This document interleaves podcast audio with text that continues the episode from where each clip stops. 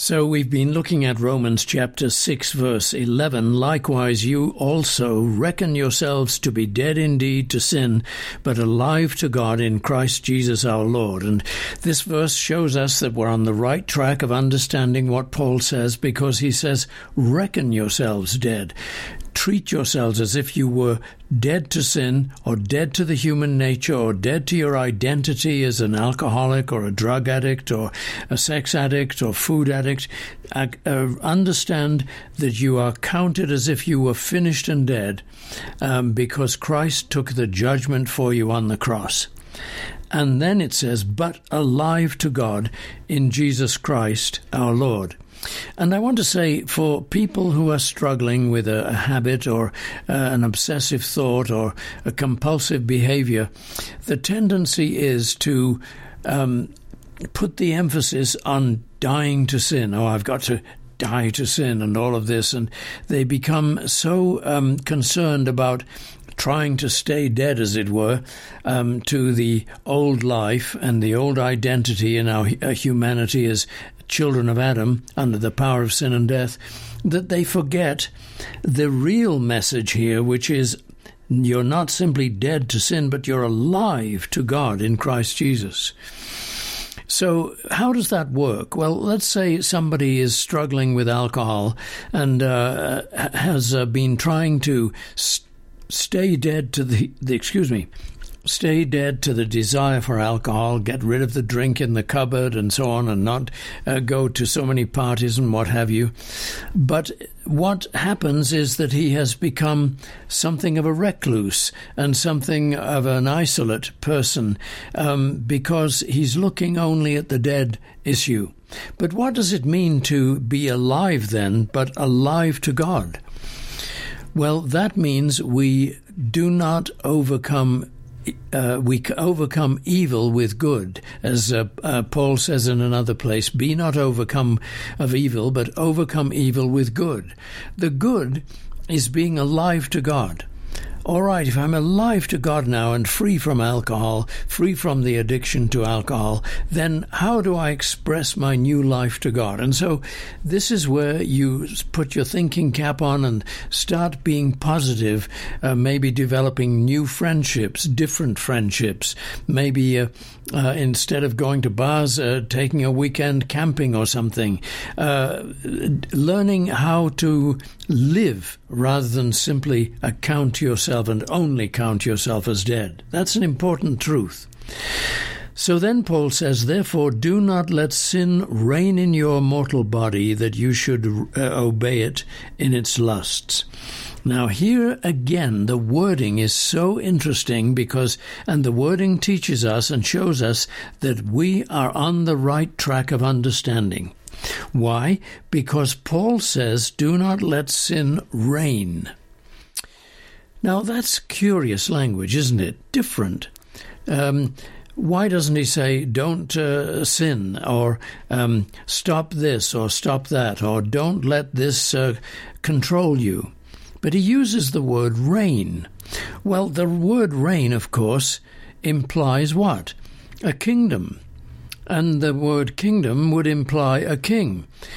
And where does that take us back to? Well, exactly where we started with, which is chapter 5 of Romans, where Paul, in chapter 5, verses 12 to 21, talks about the two kingdoms the kingdom of Adam, though he doesn't use the word kingdom, but of course it's clearly implied, and the kingdom of Christ. Um, verse 18, you rem- recall, is a good summary of the whole uh, passage. For if by one man's disobedience, See, who is that? Adam. By one man's disobedience, many were. Uh, no, I haven't got verse 18. I've, uh, I've got verse 19 there. Let's go to 18. Therefore, as through one man's offense, that's Adam, judgment came to all men, resulting in condemnation. So you see, Adam reigned over all the, all the world, and all who came from him were part subjects of his kingdom. And since he fell into sin and departed from God, and brought sin and death, then that sin and death came upon all human beings. They were accounted as in the judgment of Adam. So that's a kingdom. Then it says, Even so, through one man's righteous act, the free gift came to all men, resulting in justification. And so the life of Jesus is a, uh, he is a new king, a, a king of the new kingdom that he has brought in by his righteous life and his surrender to God and his resurrection, and we are all now by faith in that kingdom of grace. And incidentally, in explaining this, uh, Paul also uses the word reign in uh, in this passage in chapter five. For he says in verse seventeen, "For if by the one man's offence death reigned." You see, through the one man, much more those who receive abundance of grace and of the gift of righteousness will reign eh, through the life of Jesus Christ. So, when we come to this verse, then, in chapter 6, we get a further understanding of how we deal with the issue of sin. Therefore, do not let sin reign in your mortal body that you should obey in its lusts. Now, don't think of a sin as something you simply do or do not do. Oh, I must stop doing this. I must break this habit. I must overcome this. Rather, think of sin as something that does you, that is, that reigns over you. It has dominated you. This, going back to the alcohol uh, illustration, uh, if you're an alcoholic or struggling with alcohol, it is reigning over you. But Paul has taught us, and Jesus has taught us, that he has gained victory over that kingdom. And that kingdom, the power of that kingdom, is its ability to condemn us and to bring us under the judgment of God. The kingdom of Adam puts guilt and shame and fear in our minds. And it is that guilt and shame and fear that is really at the core, as I have often said, of addiction. It's not the alcohol itself that is the power of the addiction, but the guilt and the shame and the fear associated with it that if I have a single drop, um, I will be under the judgment of God and therefore guilty, and then ashamed, and then afraid of its power. But here Paul is saying, do not let sin reign. Well, how do we not let it reign? Do we simply say, I mustn't do this, or I haven't got to do that, or whatever it may be? No. The way we do not let it reign is by believing what Jesus has done about that kingdom. It's not we who can topple that kingdom. It's not a, a, Christian with all the armor of God on that says, okay, I'm going to do battle today with this kingdom. I'm going to knock it off its pedestal. No, the kingdom of Adam is far too powerful for that. Christ is the one that broke the power of that kingdom. And so when we do not let it reign, we don't take our sword and knock off its head and topple it. We rather express faith in Jesus Christ and say, Father, I thank you that through your Son Jesus, the kingdom of Adam no longer reigns over me and therefore the power of that kingdom, which is guilt, shame, and fear, does not reign over me. And thus I am freed from the reign of sin.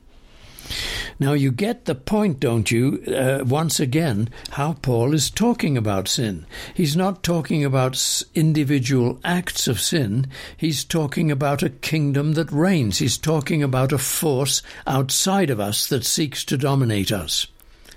But we don't have to let it dominate by simple, listen, simple faith. Faith that understands what Jesus Christ has done for us. Jesus, you came to this world and did something that I could never have done. You walked faithfully, humbly, obediently, and perfectly with your Heavenly Father. I have failed to do that, dear Lord. And then you went to the cross and you took all the judgment of men's sins upon yourself, and you also died without ever having sinned yourself, and so you are the first human being born into this world that never f- uh, sinned against your Father. And I want to thank you for that, dear Jesus, because that means that you have brought in a kingdom of righteousness and life that has, uh, where Satan has no power. And Lord Jesus, I live by faith in that kingdom. So this is how we start working with our issues. We don't say, Oh Lord God, help me to overcome this sin. No, rather, Father, help me by faith to believe which kingdom I'm in. Help me by faith to know which kingdom I'm in. I'm in the kingdom of Christ. And in the kingdom of Christ there is life. And you love me in that kingdom. And you uh, bring blessing to my life. And you never allow me to be ashamed and you take away all my guilt, and you take away the fear that I have been having that this thing can topple me, that this thing is greater than I am. Yes, it's greater than I am, but it's not greater than Jesus Christ. Jesus, you are greater than the power of this thing that I'm dealing with.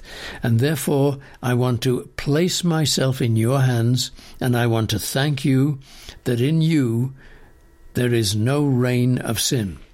Now, do you see that the conversation I just had with our Heavenly Father, or Jesus, is a conversation?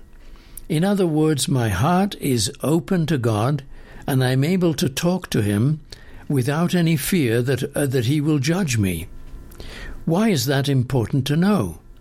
Because that is where sin ends its power when you are in conversation with God, in a faith conversation with God. You see, if you're dealing with something that's really scary and frightening, like drugs or alcohol or food issues or sexual te- uh, uh addictions, then what happens is that your fear, not only your guilt, but also your fear overwhelms you, fearing that God will judge you, you see. So therefore you shut down you shut God out. And when you shut God out, you become zombie like. Because when we close God down, we close ourselves down. Because we were made in the image of God. We're only alive in Him when we are, are aware of that f- fullness of image that we have in Him.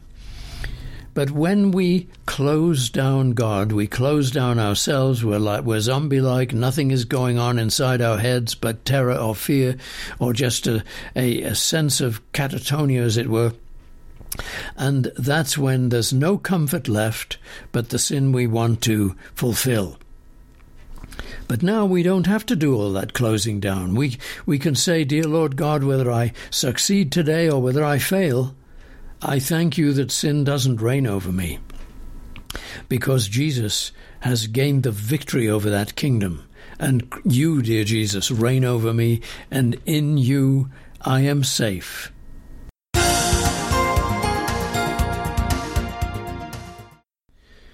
Thanks for joining me today, Colin Cook, and How It Happens Here. And you can hear this broadcast any time of the day or night on your smartphone. Simply download a free app, soundcloud.com or podbean.com, and key in How It Happens with Colin Cook when you get there. And I wonder during this de- December month you would consider end of year donations, perhaps a special donation at the end of the year that you can uh, file in your taxes as a tax deduction. So if you would like to make that donation, make it online at faithquestradio.com or uh, send your donation to FaithQuest P.O. Box 366, Littleton, Colorado 80160. And please request a uh, tax deduction deductible receipt so that I can send it out to you. Thanks. I'll see you next time. Cheerio and God bless.